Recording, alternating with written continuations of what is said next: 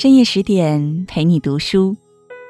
今晚我要和你共同分享到的这篇文章，来自于著名的翻译家、作家、教育家、美术评论家傅雷在《傅雷家书》当中写给儿子傅聪和儿媳米拉的家信。我们把它取名叫《爱情要冷静》。亲爱的孩子，很高兴知道你有了一个女友。也高兴你现在就告诉我们，让我们有机会多指导你。对恋爱的经验和文学艺术的研究，朋友中数十年悲欢离合的事迹和平时的观察思考，使我们在儿女的终身大事上能比别的父母更有参加意见的条件，帮助你过这一人生的大关。首先，态度和心情都尽可能的冷静。否则，观察不会准确。初期交往容易感情冲动，单凭印象只看见对方的优点，看不出缺点。便是与同性朋友相交，也不免如此。对异性更是常有的事。感情激动时期，不仅会耳不聪、目不明，看不清对方，自己也会无意识的只表现好的一方面。把缺点隐藏起来，保持冷静，还有一个好处，就是不至于为了谈恋爱而荒废正业，或是影响功课，或是浪费时间，或是损害健康，或是遇到或大或小的波折时扰乱心情。所谓冷静，不但表面的行动，尤其内心和思想都要做到这一点，是很难的。人总是人。感情上来不容易控制，年轻人没恋爱经验，更难保持身心的平衡。同时，与个人的气质有关。我生平总不能临事沉着、极易激动，这是我的大缺点。幸而事后还能客观分析、周密思考，才不至于使当场的义气继续发展，闹得不可收拾。我告诉你这一点，让你知道，如临时不能克制，过后必须有理智来控制大局。该纠正的就纠正，该向人道歉的就道歉，该收棚时就收棚。总而言之，以上两点归纳起来，只是感情必须有理智控制。要做到，必须下一番苦功，在实际生活中长期锻炼。我一生从来不曾有过恋爱至上的看法，真理至上，道德至上，正义至上，这种种都应当做立身的原则。恋爱不论在如何狂热的高潮阶段，也不能侵犯这些原则。朋友也好，爱人也好，一遇到重大关头，与真理、道德、正义等等有关问题，绝不能让步。其实，人是最复杂的动物，观察绝不可简单化，而要耐心、细致、深入。经过相当的时间，各种不同的事故和场合，处处要把客观精神和大慈大悲的同情心结合起来。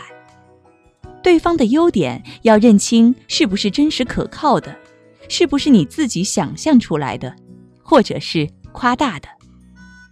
对方的缺点要分出是不是与本质有关，与本质有关的缺点，不能因为其他次要的优点多而加以忽视。次要的缺点也得辨别是否能改，是否发展下去会影响品性或日常生活。人人都有缺点，谈恋爱的男女双方都是如此。问题不在于找一个全无缺点的对象。而是要找一个双方缺点都能各自认识、各自承认、愿意逐渐改，同时能彼此容忍的伴侣。最好双方尽量自然，不要做作，个人都拿出真面目来，优缺点一起让对方看到。必须彼此看到了优点，也看到了缺点，觉得可以相忍相让，不会影响大局的时候。才谈得上进一步的了解，否则只能做一个普通的朋友。可是要完全看出彼此的优缺点，需要相当时间，也需要各种大大小小的事故来考验，绝对急不来，更不能轻易下结论。唯有极坦白，才能暴露自己，而暴露自己的缺点，总是越早越好，越晚越糟。为了求恋爱成功而尽量隐藏自己缺点的人，其实是愚蠢的。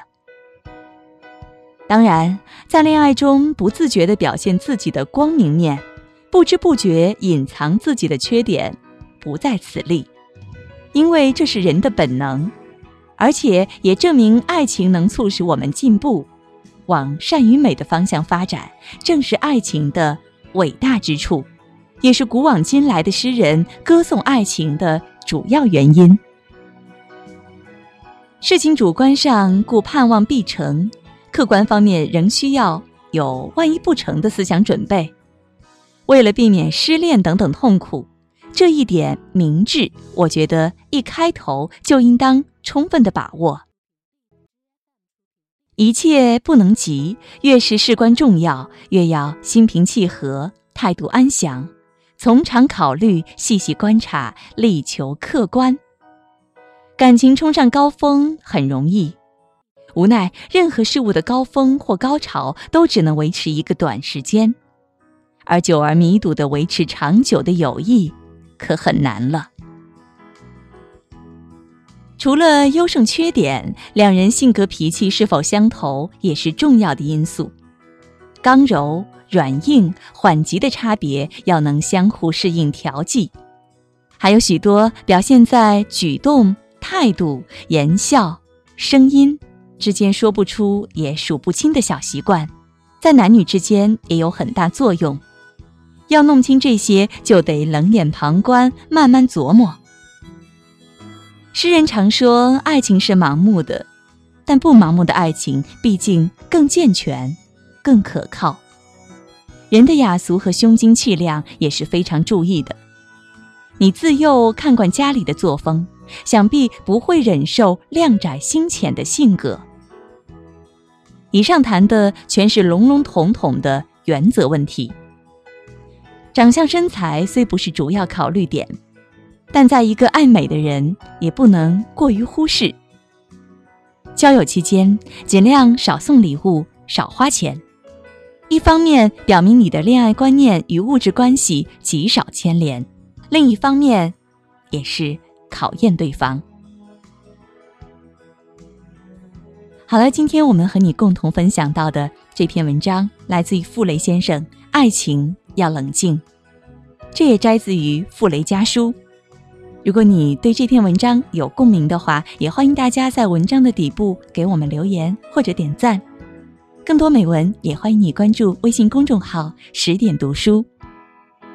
如果有缘，在某一个深夜的十点，我们依然会重逢在这里。祝你每晚好梦。